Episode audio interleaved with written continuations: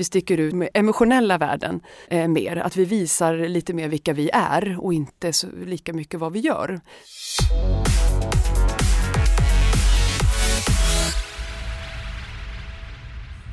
SciGate är den humana IT-bolaget som har djup teknisk kompetens men ändå når ut genom emotionella värden.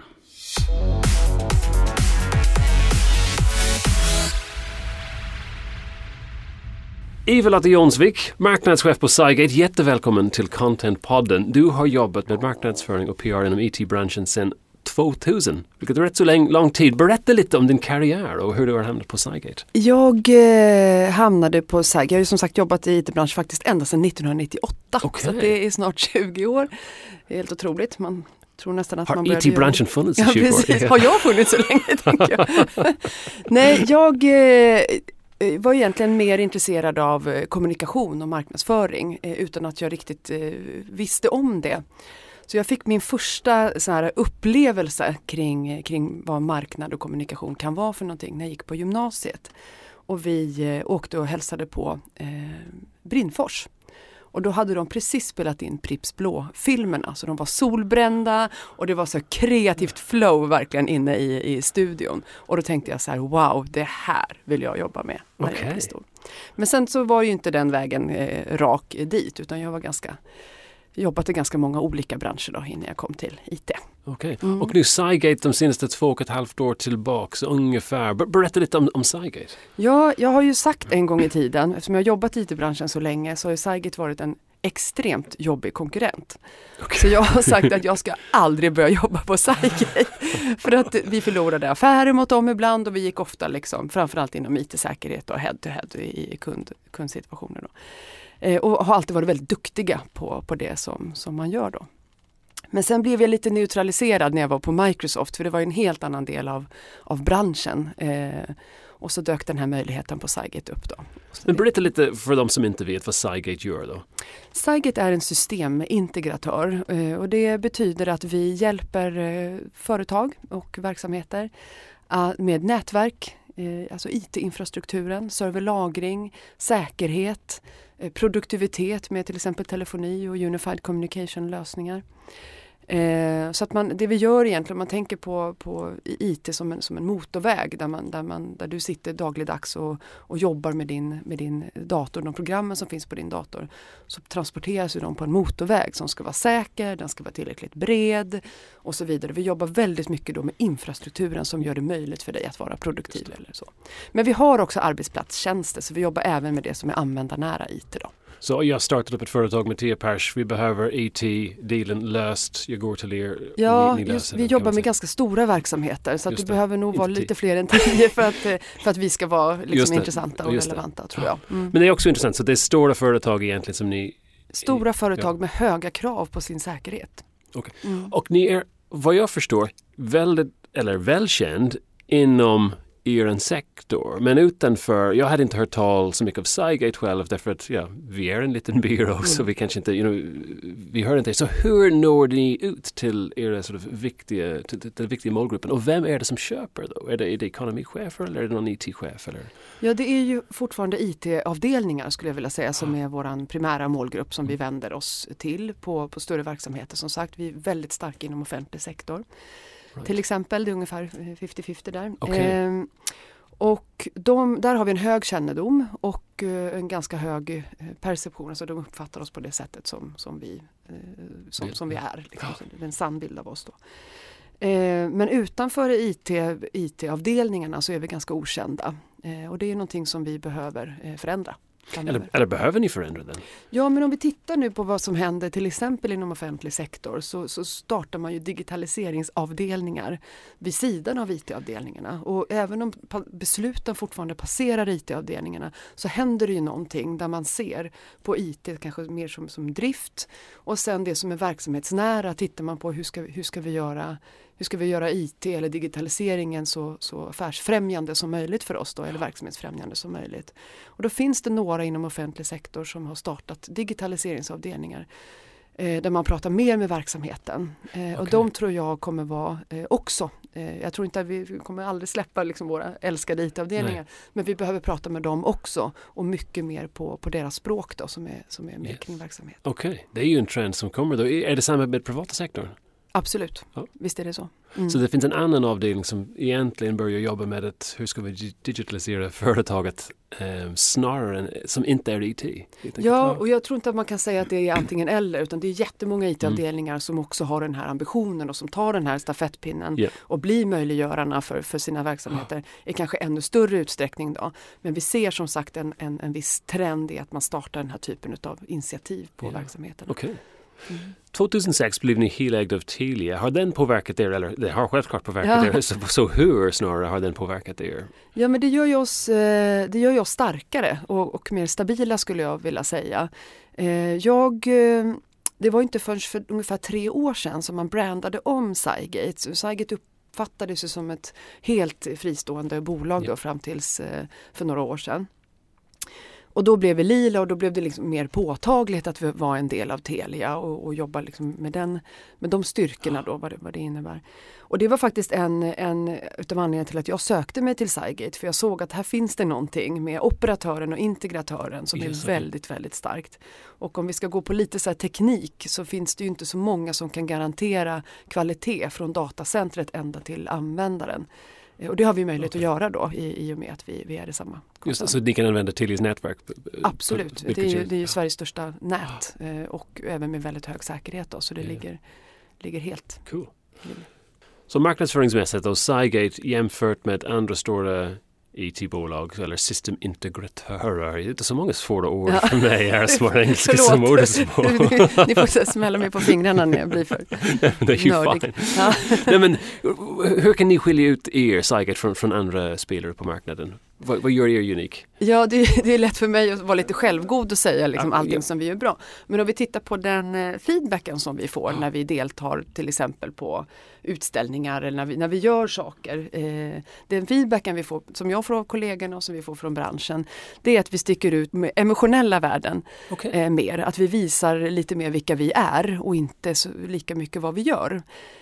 Så vi visar upp våra medarbetare, vi gör jättemycket employer branding till exempel. Vi har med medarbetare i alla våra reklamkampanjer, i våra rekryteringskampanjer.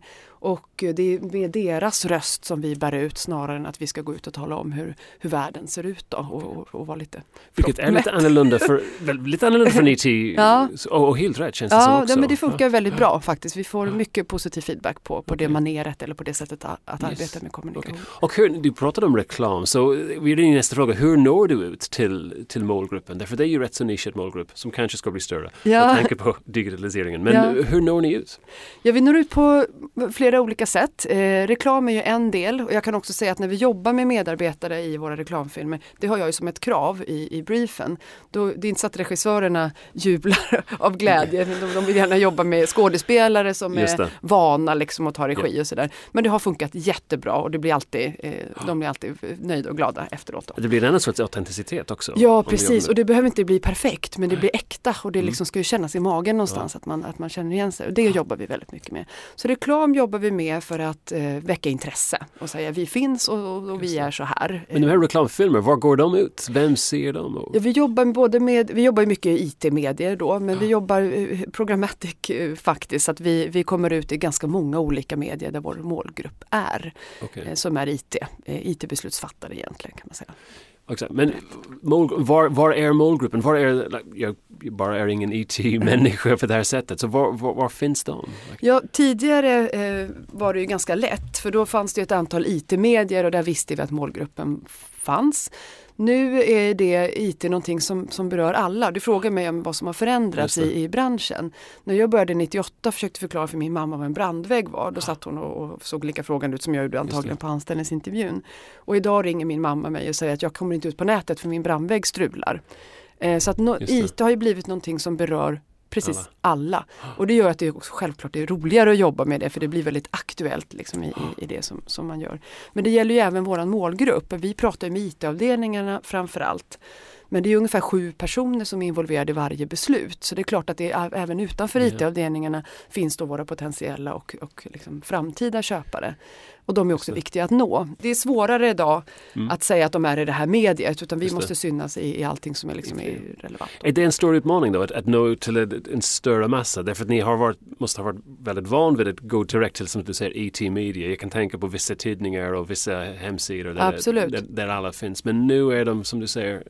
Ja, det är en jättestor utmaning. Det är ju liksom det här kommunikationsöverflödet som vi sköljs av varje dag egentligen, som vi konkurrerar om liksom kundernas uppmärksamhet och finnas någonstans i kundernas medvetande. Och det sker ju mycket mer på kundens villkor, eller hur? Det sker ju mer på läsarens villkor, så att är man inte relevant då får man ju ingen genomslagskraft. Vi måste jobba med att förstå vad kunden bryr sig om och nå ut på det sättet. Då. Så det var reklamfilmer, men det finns andra saker också ni gör? Ja, absolut. Vi har ju till exempel en teknikblogg där vi har en redaktion och vi har människor hos oss som bloggar om det som är väldigt nära våra kunders verksamhet. Då. Så de fångar upp så här, det här är någonting man undrar över mycket just nu, eller här kommer en ny teknik, och den är väldigt teknisk, den bloggen, och funkar väldigt bra och är rådgivande. Och inte säljande. Nej, Det är ju in-house-team anställd hos er som skriver den helt enkelt. Ja, precis. Och vi fick faktiskt ett pris för den för 2 år sedan som vi blev både glada och överraskade över. Då. Mm. Cool. Ja. Och visst, i IT-världen måste det vara helt rätt för att få den sorts feedback. Är jag en IT-tekniker själv så får jag den slags råd jag behöver. Ja. Eller man har den här interaktion med bloggen. Så det, och efter det, ni har events också som verkar vara en stor grej. Vi jobbar mycket med events. Ja. Vi jobbar både med ett stort event som heter Connectivity som vi gör varje år. Och sen jobbar vi med ett event som heter Tech Days, där för tekniker och med tekniker. Och där är det inga säljare på plats till exempel, utan det är en teknikutbildning. Och där har vi kö. Alltså det har blivit en sån succé faktiskt. Så att vi vill inte vara för många för att man ska också kunna ha nätverkandet och alltså erfarenhetsutbytet. Men där är det riktigt djupa tekniska utbildningar då för våra kunder som de anmäler. Så vad är nyckeln till en framgångsrik event då? Jag kommer ju helt färsk nu ifrån Connectivity som vi hade förra veckan och har ju läst feedbacken ifrån kunderna. Vad de uppskattar och vad de vill ha mer av dem. Och det är ju självklart att få bli lite boostad med energi och få inspiration. Men vi fick feedback förra året att de ville ha mer. Vi hade från how to wow förra året som tema. Och nu vände vi på det och sa från wow till how. Och det var helt baserat på den feedbacken vi fick från kunderna. Att de vill ha mer hur, de vill ha mer konkret. De vill ha, liksom, fylla på sin verktygslåda och gå hem och liksom testa nya saker. Så det jobbade vi mer med i år och det har funkat väldigt, väldigt bra. Ja, men det är ju ändå den här relevans. Verkligen, precis. Och det sen när du hittar de här guldkornen av relevans som gör att man lyfter. Och sen utifrån den här content marketing tänker jag på, självklart, därför att vi är content marketingbyrå. Det är svårt att tänka på annat. Här jobbar ni med content också från de här events? Jättemycket. Jag har ju svårt att motivera ett event som ett event bara. Det är jättehärligt att vi får träffa 800 människor. Det är klart att det är relationsskapande och vi får möjlighet att prata med väldigt många människor då. Men det får inte ta slut när man går hem på kvällen, utan vi jobbar ju med innehållet för eventet. Vi har förberett ganska mycket innehåll inför eventet så vi kan fortsätta prata med deltagarna långt efter de har varit där då. Just det. Men är det en slags contentplan nu att det kommer ut nyhetsbrev med information som hade kommit från eventet? Eller? Ja, precis. Och vi har gjort både intervjuer och vi har gjort en del artiklar inför då, där vi har intervjuat några av talarna till exempel. Yes, och det har vi också fått lite feedback på. Så det är jättehärligt att ni står och pratar om säkerhet på scen och Boris gjorde succé liksom. Fantastiskt. Men vad säljer ni? Vad kan man köpa av er? Och då är det så här, yes! Och då har ju eventet funkat precis så som vi vill att det ska göra. Det ska vara en intresseväckare, man ska gilla oss, man ska förstå vilken skillnad vi kan göra för att sen kunna ta nästa steg. Vilken är den största marknadsföringsaktivitet ni har? Är det events eller är det de här reklamfilmer? Eller? Det är ungefär 50-50 där i fördelningen skulle jag säga. Men det är ju lite svårt och göra den fördelningen nu också med för vi tittar så här, vad är kampanj och content och vad är event, eftersom vi försöker jobba så integrerat med de delarna som möjligt då. Så vi tar ut vår kampanj på eventet till exempel. Räknas det som ett event eller som en kampanj? Ja, exakt. Ja. Absolut. Mm. Men nej, absolut. Så, men all innehåll kring eventet är kanske en sak, men de här reklamfilmer, är de också länkade till de här events? Ja. Eller det är de också, de så är allt är länkat. Ja. Okay. Vi försöker jobba så integrerat med kommunikationen som möjligt. Så det funkar. Att mäta return on investment, har ni ett sätt att mäta för att kunna se vilken sorts effekt? Okej, vi har kört ut med den här reklamfilmen eller nu har vi precis haft Connect to IT. Men ser man en direkt effekt? Ja, vi har ju ganska långa säljcykler som vi jobbar med stora verksamheter. Vi jobbar med ganska tung IT-infrastruktur då, hos kunderna. Så att effekten kommer ju mer kanske relationsbyggande och vi ser intresse. Vi ser hur det växer i våra, alltså med följare. Jag vet ju att det är jättemånga som anmält intresse för ett nyhetsbrev när vi skickar ut inbjudan till exempel. Så där ser vi en effekt på marknad. Men tittar vi på ren ROI, då har vi precis kommit igång eller före sommaren med ett marketing automation-verktyg som gör att vi kommer kunna mäta varenda insatt marknadsinvestering i vad det ger i försäljning. Är det 2 till 5 år? Eller hur nej, men kanske 12 till 18 månader skulle jag tro från intresse. Beroende på hur långt kunderna kommit såklart i sin köpresa. Det finns ju statistik som visar att man har kommit rätt långt innan man kontaktar en leverantör. Men får vi vara med redan på inspirera-fasen, då kanske det är 12 till 18 månader. Yeah. Mm. Ni har det här kundlöftet som är alltid där. Hur kommunicerar ni den? Ja, den försöker vi få med i all vår kommunikation. Men det viktigaste med det här kundlöftet är att vi går ut från vår marknadsföring och lovar någonting.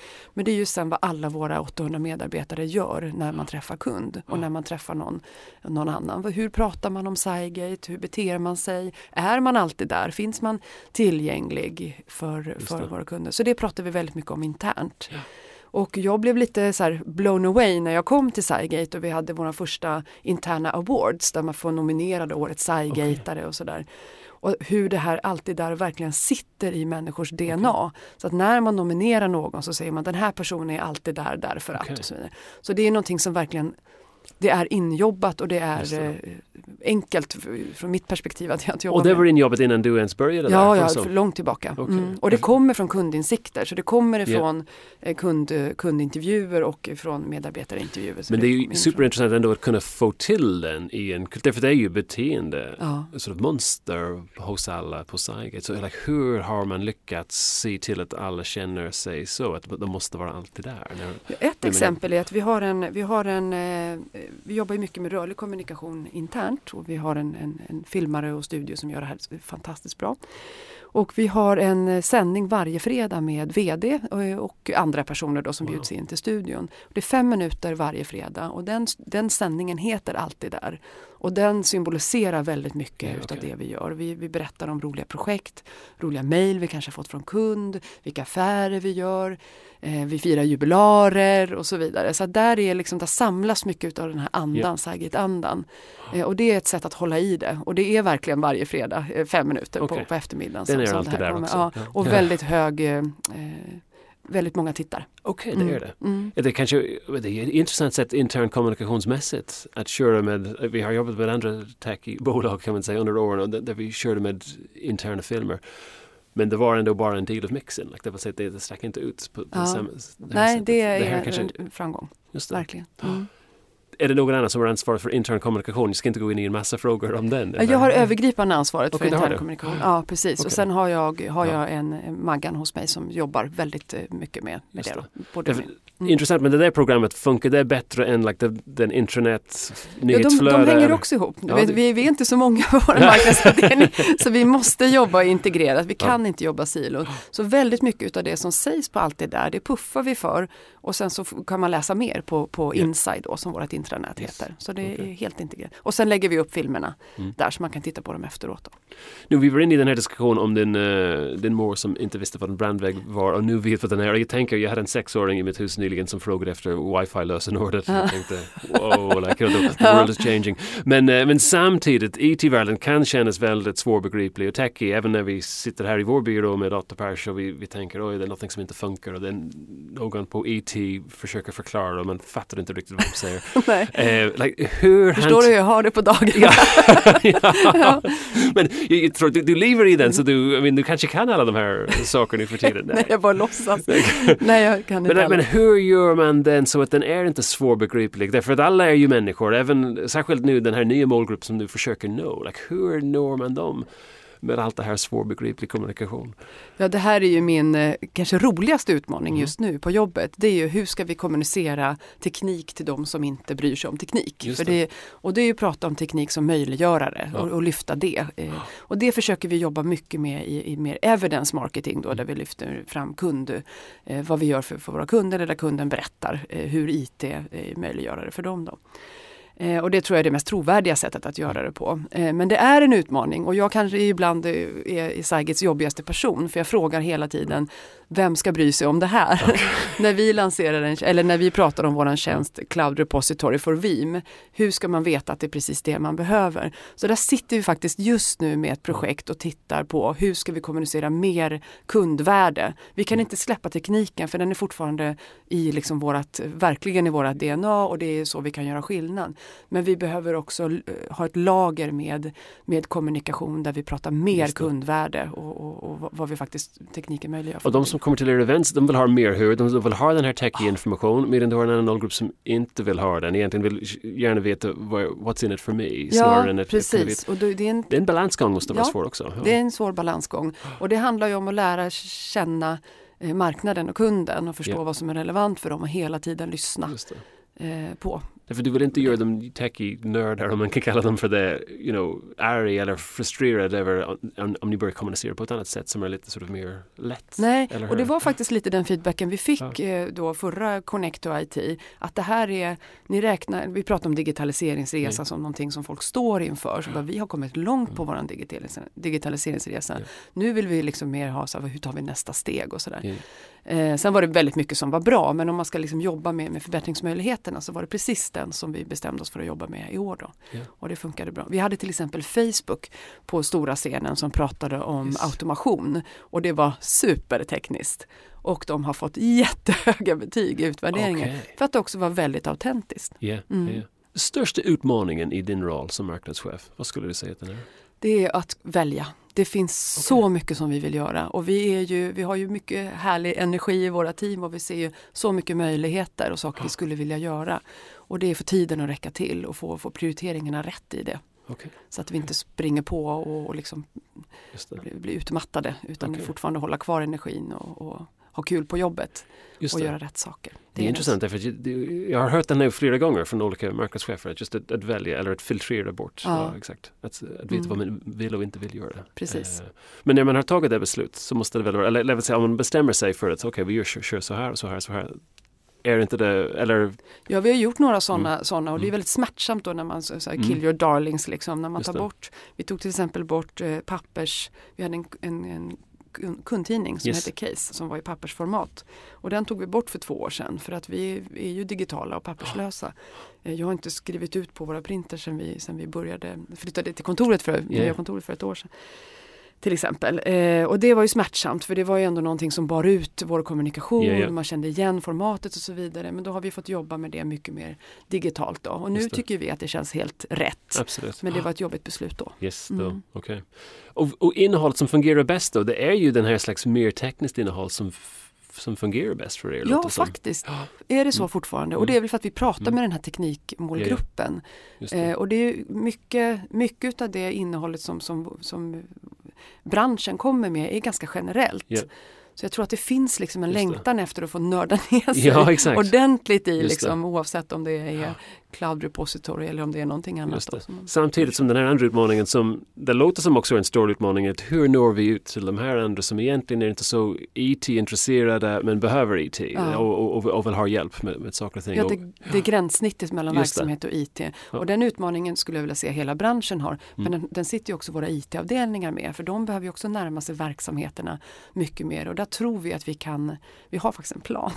Så jag tror att vi kan, som i rollen som molnconnector då, vara kittet då mellan kundernas IT-avdelning och verksamheten. Och det är klart att kommunikationen följer med där också för oss. Absolut. Mm. Byrå, därför vi är en byrå, vi är jätteintresserade.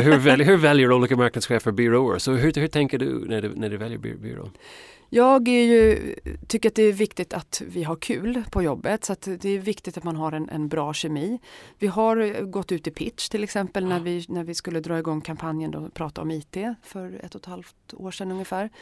Och då var det 3 byråer som var inne och pitchade och alla 3 förslag var jättebra. Och då var det framförallt 2 som var väldigt lika, och där blev det också att det var lika prissättning, det var lika förslag och så vidare. Men det är så här, vad känns bäst? Alltså vilka tror vi att det är mest möjligt att jobba med för att få ut det mesta av det här? Så att det är självklart en mix av det rationella, alltså vad får vi för pengarna? Hur är den kreativa höjden? Men också det emotionella, så här, hur känns det? Det är alltid den emotionella som vinner till slut. Ja, och sen har vi ju förmånen att vi har ju Telia då, som har gjort en hel del upphandlingar på byråer som vi kan använda. Så vi behöver inte gå ut i upphandling när vi ska jobba med byråer. Då kan vi använda mammas. Spännande.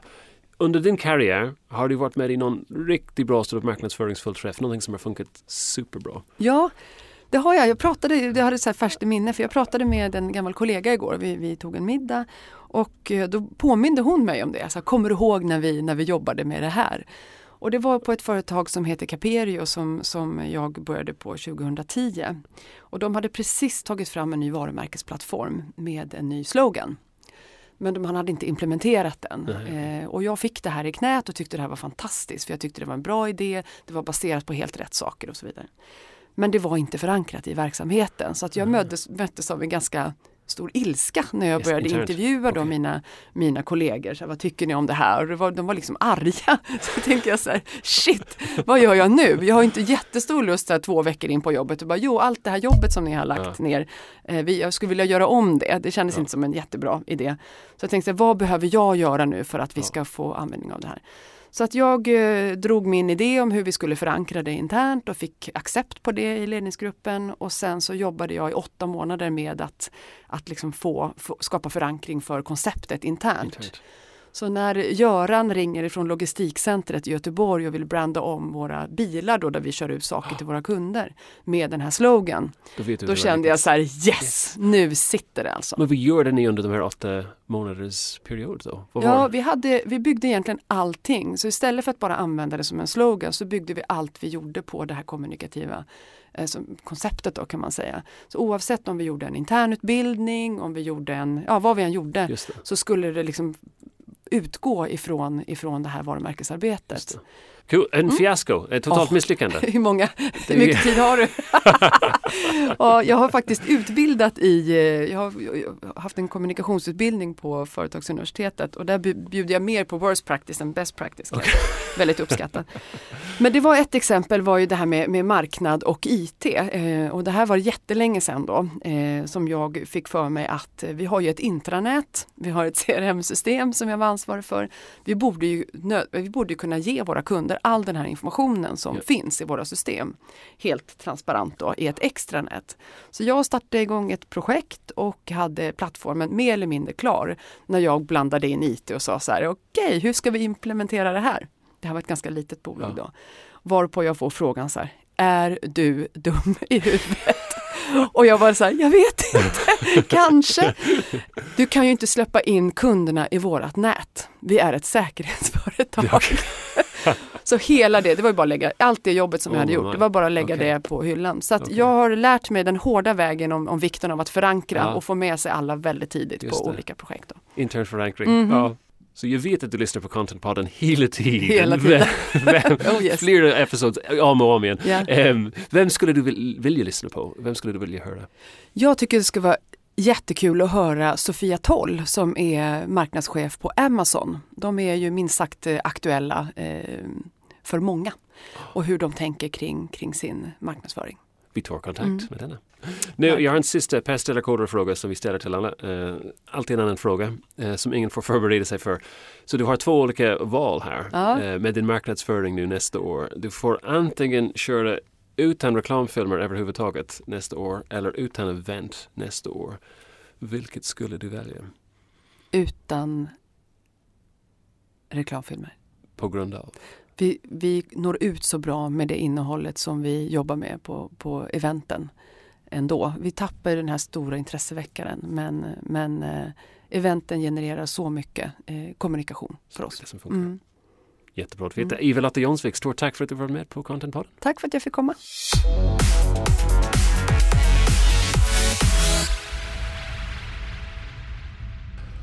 Content Podden kommer från Content Byrån Breed.